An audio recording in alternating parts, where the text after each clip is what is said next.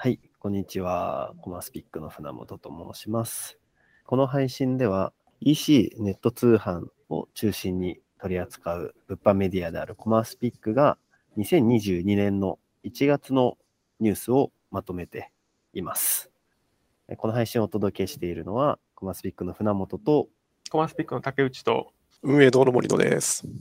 はい、この3名でお送りしていきます。はい、毎回の恒例となっている1月何買いましたか？というところのお話ができればと思うんですけれども、私からお話ししていくと、1月にですね、そんなに標高が高くない山に登る予定があったんですが、チェーンスパイクっていう登山靴に、まあ、ゴムベルトでつけるあの簡単なスパイクみたいなのがあるんですね。あの氷がある場所とか雪がある場所でもう歩けるようなを買ったんですよ。もともと持ってたんですけど、探しても見つからなくて、で、やばいって、あさって必要だっていうことで、ただ仕事も忙しいし、なかなか抜けて専門店行く時間もないぞっていうところで、まあ最初は Amazon で発注したんですけど、こういう時のことを考えると、宅配スピードってすごい大事なんだっていうことを改めて思いまして、ヨドバシ .com とか、ジェットストリーム便当日ですぐ来るなってな思ってたんですけど、結構最近はもう翌日になることも多くて、やっぱりどこも配送デリバリー、かなりキャパシティがいっぱいになってるのかなっていうのも、まあ、その時いろんなところを見て思ったなっていうところで、今日ニュースの中でもお伝えしていくかと思うんですけれども、クイックコマースの重要性とかも若干感じられるような買い物をしたなっていうところですね。船本からはそんな感じなんですが、森野さんなんか買われましたか？そうですね、通販で燻製買いましたね。お燻製屋さんがあって、チーズとか海産物の燻製とか、そこの通販のやってるお店なんですけど、はい。年に3、2回か3回ぐらいメールが来るんですよ。うんうんうん。突然思い出したように。はい。で、それで、なんかそのきっかけで3000円でなんかありますと。で、バレンタインデーに奥さんにどうですかみたいなのも来て、はい。あまあじゃあいいか買うかみたいな感じで、その全然メール来ないんですよ。えーなるほど。で、ほんで、ほんとたまに来たやつがピンポイントで、あ、久しぶりだし、なんかちょっとお祝い事でね、うん。燻製食べながらお酒でも飲むかぐらいに来るんで、うん。これはうまいなと思ってですね、うん。なんか全然こう商売っ気ないけど、たまに来ると買っちゃうっていう、うんうん。まあ、これぐらいのスタンスもいいなと思いましたね。タイミングで言うと、どんなタイミングなんですか？さ先ほどはバレンタインとおっしゃってましたけど、3回ぐらいのタイミングっていうのは。もう全然わかんないです。全然わかんないタイミングで急に来ますね。へで、大体まとめてお安くなってるんで、うんでちょうど送料無料ラインとかになってるんで、あじゃあまあいいかぐらいの。まあそんな燻製って頻繁に食べないですからね。まあそうですね。うん、って思うとやり方うまいなと思って。うんうん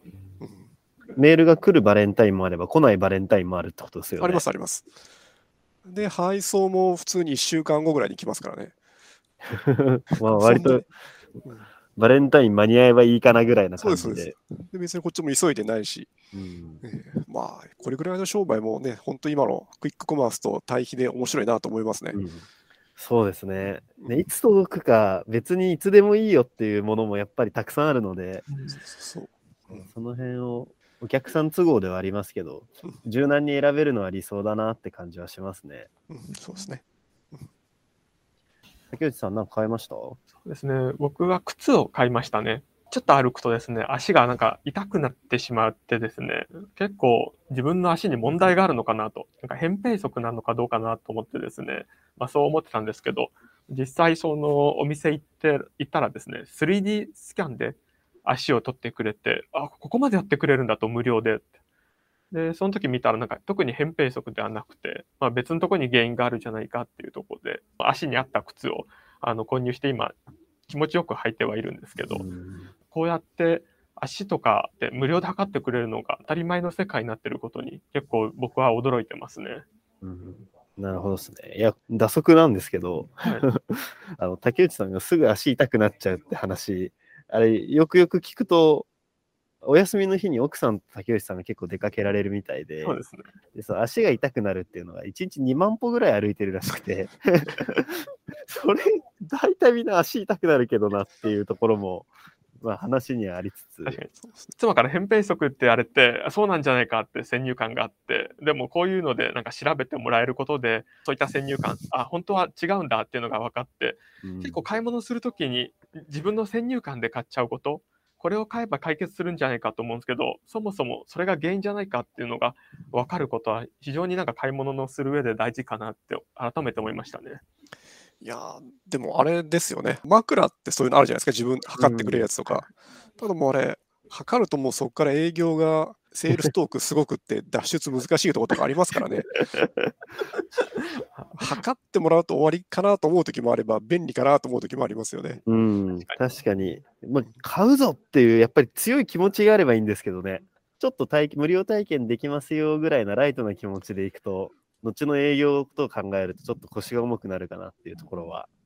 ね、本当バランスが大事ですね。先ほど森田さんが言った 商売系のところは本当思いましたね。うん、確かにな。そうだから枕とかがすごいうまいなと思うのは、ギフト券いっぱい出してるじゃないですか、ああいうのって。僕も 同じお店の枕ギフト券2枚目もらったことがあって困るなと思ったことあるんですけど、確かに確かに。家族分になればいいかなっていうところもあると思うので、そのオーダーメイドの切り口って結構大事だなとは思いますけど、まあその分コストもかかるし、人の手もかかるところではあるので、できる会社さんはやってみると反響あるのかなっていう感じはしますよね。はい。というところで、じゃあまあ早速ですが、今回のニュースの内容に入っていこうかなと思います。でまず一つ目が、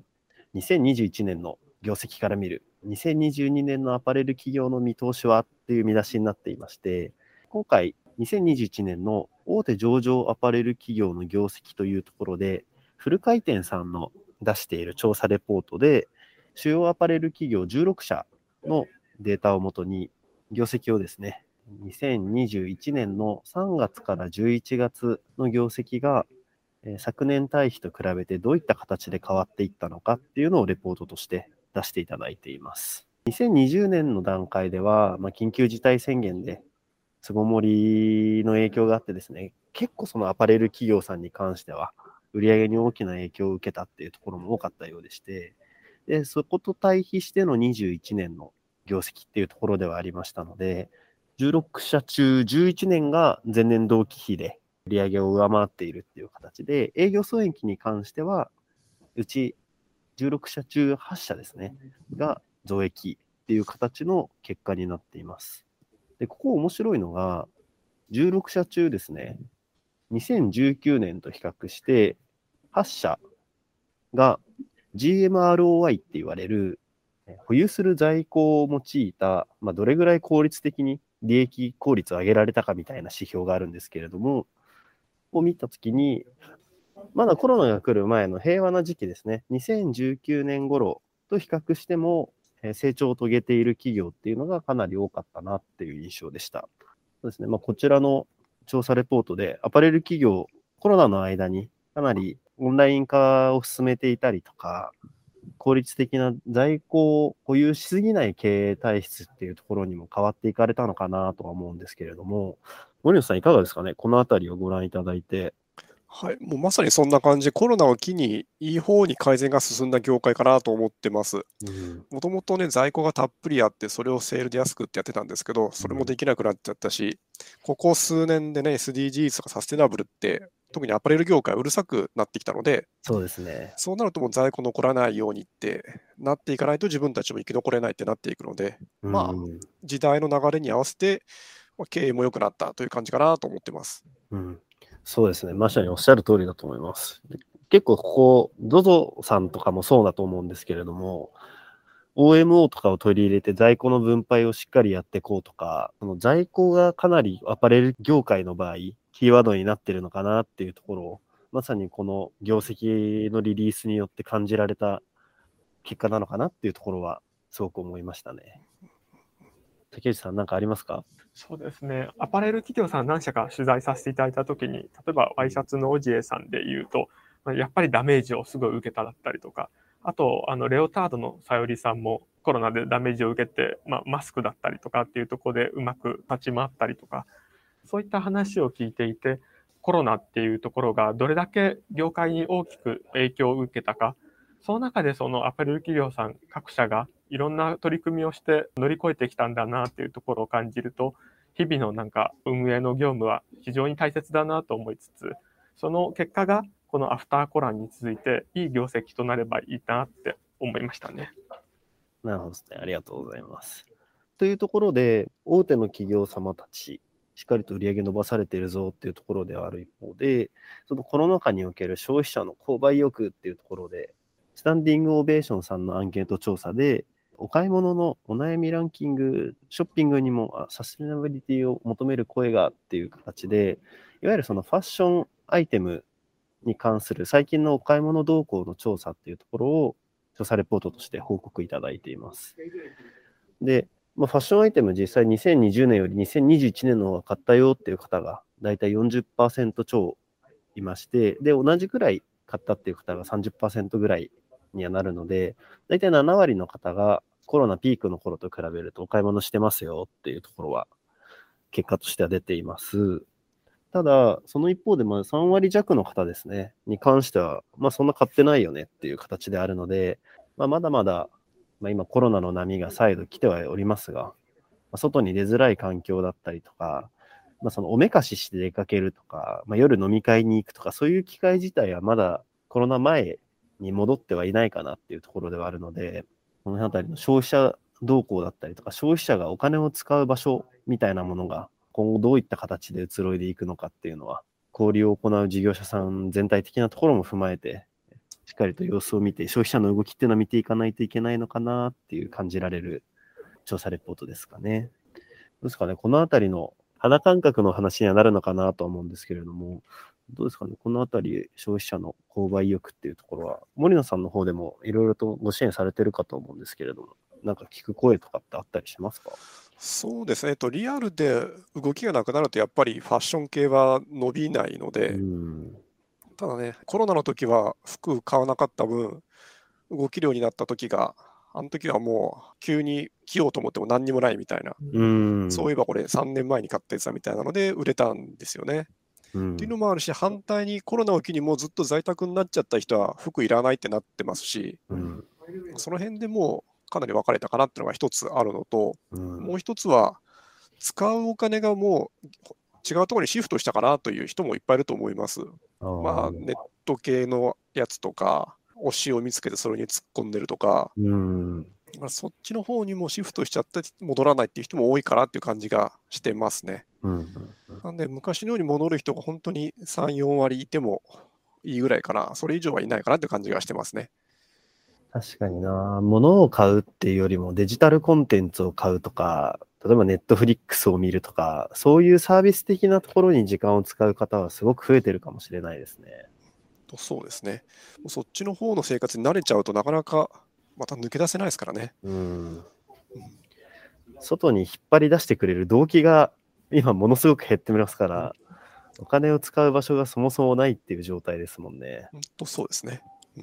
どうですか、竹内さん。そうですね。まあアパレルのことに関して言うと、結構僕の周りとかだと、その家にいることが多いので、できるだけそのリラックスできるような服っていうところで、ルームウェア買う方がなんか結構ちらほら見られますね、新しく。ネットフリックスとか、そこら辺の件に関しては結構アメリカとかの決算とか見ていると、あのコロナ禍で結構サブスクで購入したんですけども、伸びしろがやっぱりもうだんだんだんだんだん下がってきてるので、株価も大きく下がっているっていうところがあります。直近の決算も投資家の予想よりも低くなっているっていうところが、あコロナの需要を取り尽くしちゃったのかなっていうのを感じました。うーん、そうなんですね。じゃあ、まあ、アパレル消費者動向に関しては、こんなところでございまして、で、続いてですが、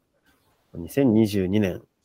注目の新たな e コマースの形とは？というところで、1月に Yahoo さんの方で、えークイックコマースの話であったり、まあ、今新たにですね、ボイスコマースという文脈で、もともと Amazon エコーや Google ホーム、あのススマートスピーカーが出たタイミングで一時期言われていたんですけれども、まあ、これに付随する形の新しいサービスっていうのが出てきているので、ちょっとそのあたりのご紹介ができればなと思ってます。で、まあ、クイックコマースって言われて、どうなんですかね？ピンとくるもんなんですか、今。どうですかね、えっと、これ、まあ、東京とか大阪、名古屋とか、都心部の人だったらピンとくると思うんですけども、うんうちは都心部に住んでないので、うん全くピンとこないというか、逆にいらないですよね。田舎の人だとイオンに行くとかで済んじゃうので、大体。うん。そんなにこう、本当に都会の人向けで、都会の人は便利だろうなと思うサービスですね。うんうん。都会も都会で、ね、コンビニがあったり、ドラッグストアがあったりするので、じゃあどのタイミングで何を買うんだろうっていうふうになると、例えばなんですけど、この手の今クイックコマース系のサービス、例えばスーパーさんとか、ちょっと前だとプライムナウ、アマゾンフレッシュみたいな形で、スーパーの生鮮食品だったりとか、あの手のものってやっぱ年齢層高い方とかだと、買い物した後に持って帰るの大変だなとか、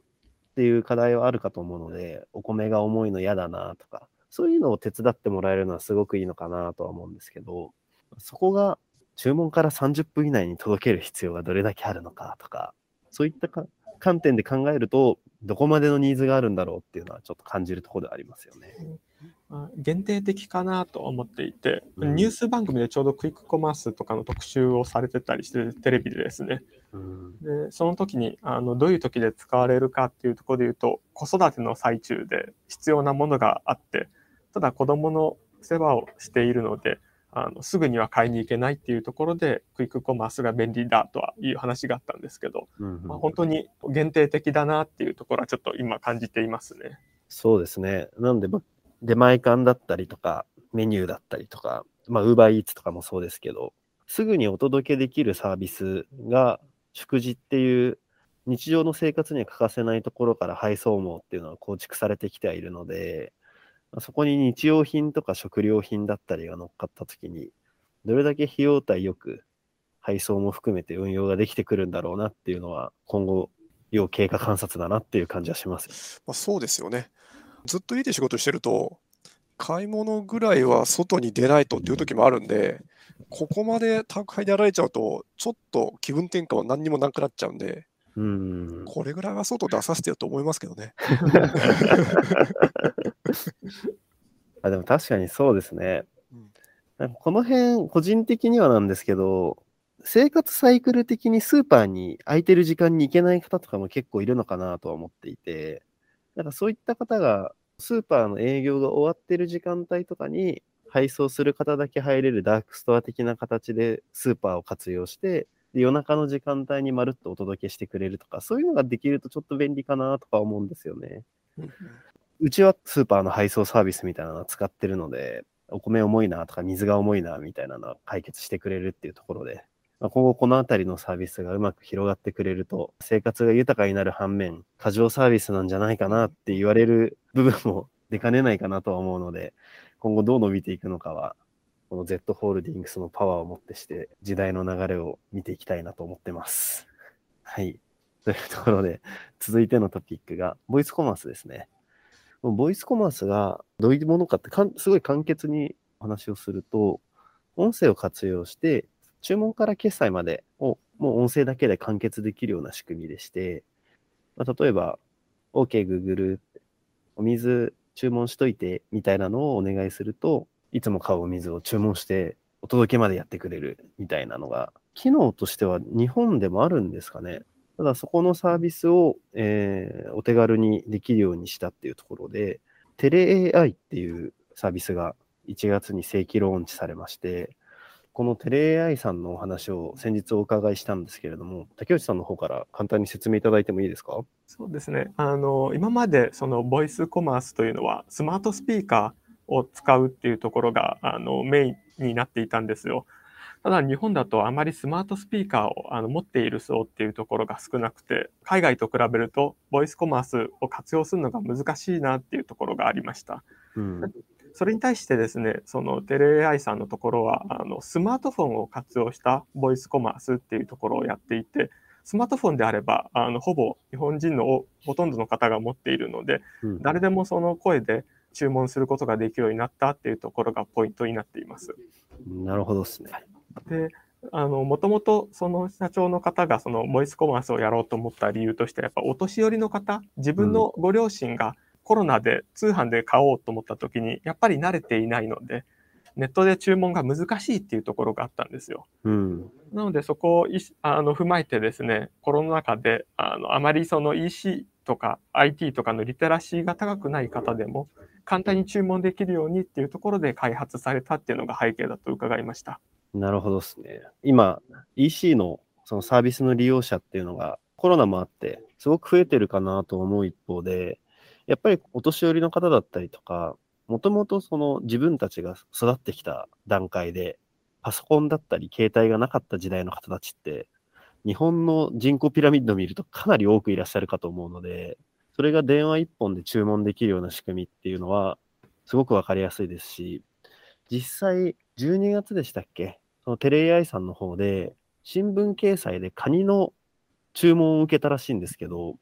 もうものすごい量の注文がいろんな年代の方から来たみたいでして、EC っていうよりはもう本当完全物販寄りの話にはなるんですけど、このあたりの高齢者の方たちでもすごく簡単に使えるユユーザー体験を提供できるサービスっていうのは、今後かなり増えてくるんじゃないかなとは思いますね。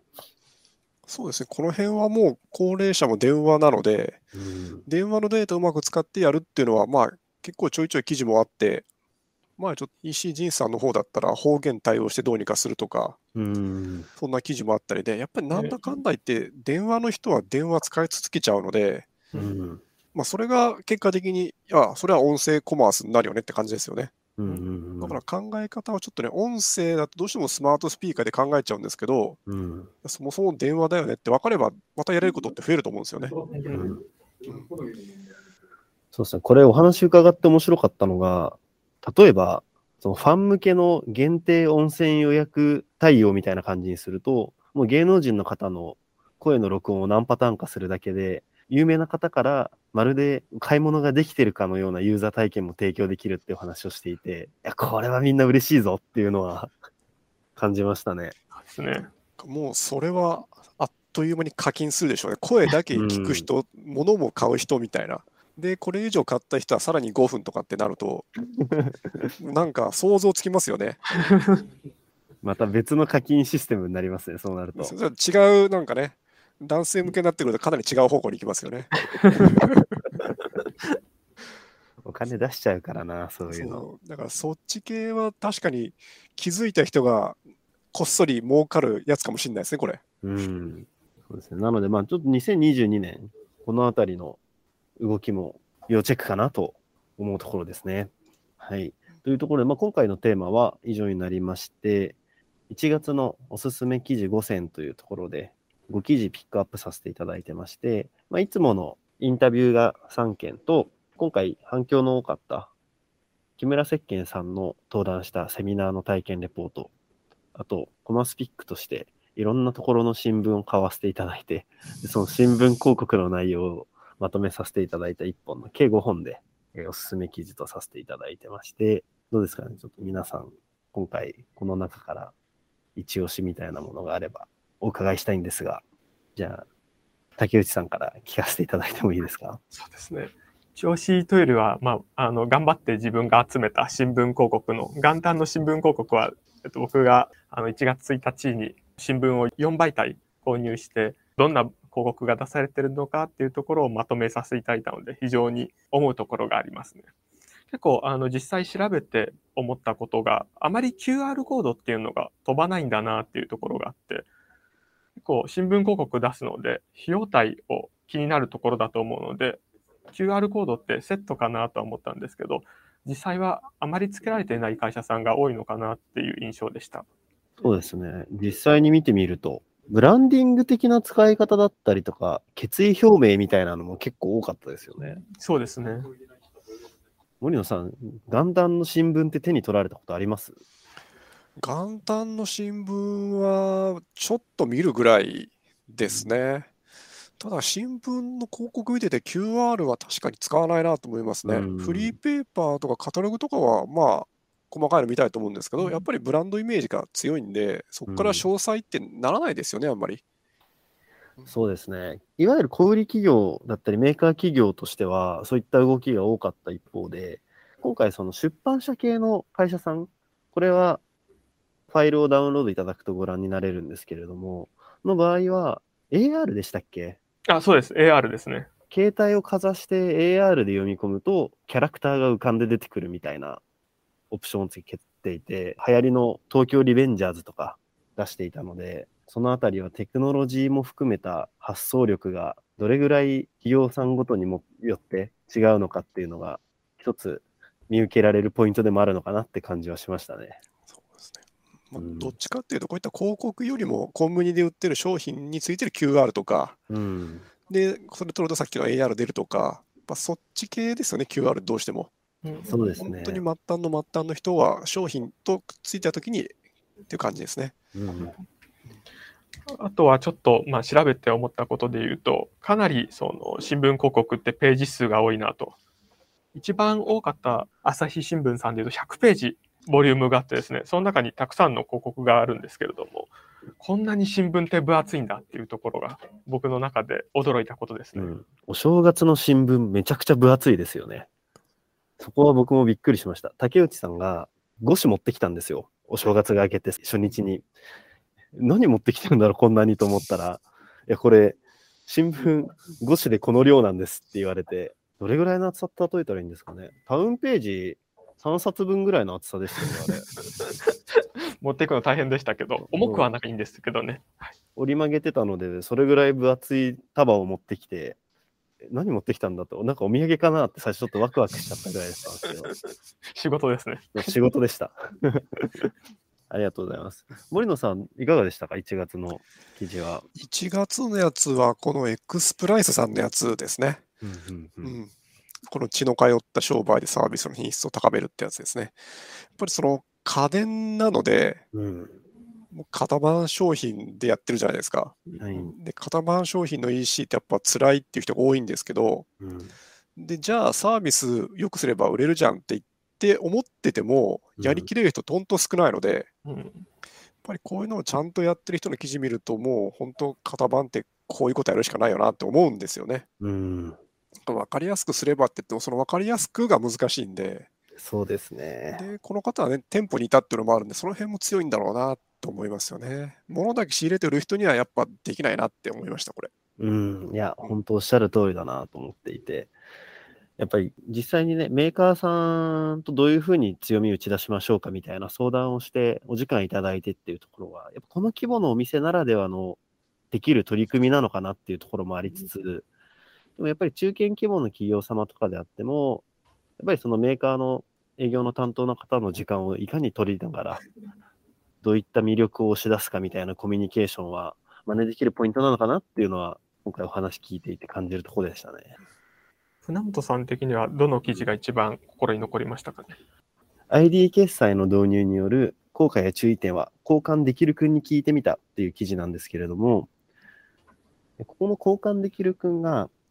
ビルトインコンロだったりとか、あの食洗機だったりとか、リフォーム工事が必要になるようなものを取り扱っている EC サイトでして、見積もりから設置工事まで一気通貫でできるっていうところもあり、一回オンラインで決済するだけで、そこの工事費用とかも全てもろもろ込みで購入できるサイトになってます。まあ、ちょっと今回のその記事の内容はそのサービスとは違っていて、実際にその IT 決済、例えば AmazonPay だったりとか楽天 Pay だったりとか、オンラインサイト上で使えるようにする決済方法を導入するときに、社内でどんな動きをとっていたかっていうお話を伺っていて、で、まあ、ここの会社さんの場合は、ウェブサイト内で完結していないので、えーまあ、CS もそうですし、まあ、社内一丸となって、その責任者をチームから集めて、プロジェクトチームを作って、で、その後も効率的に回せるように、各チームにその要件をちゃんと把握しきれてる人を用意することで、他のチームの負担をできるだけ分散しながら運用できるようにしていたっていうお話を伺っていて、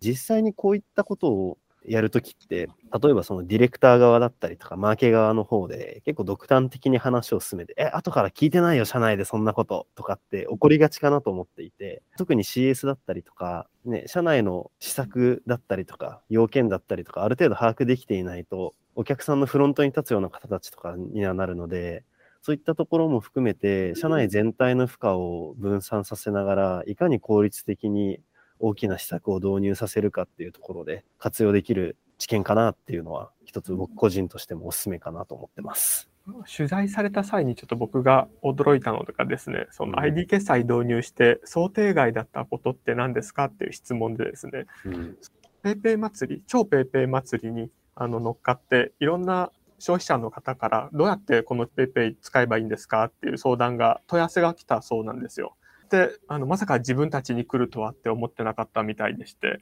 そういった想定外のとこに対しての対応も難しい中、連携してるからこそできるのかなっていうのを改めて思いましたね。まあ、やっぱりね、こういった末端の人って買ったところに何でも聞くので、うん。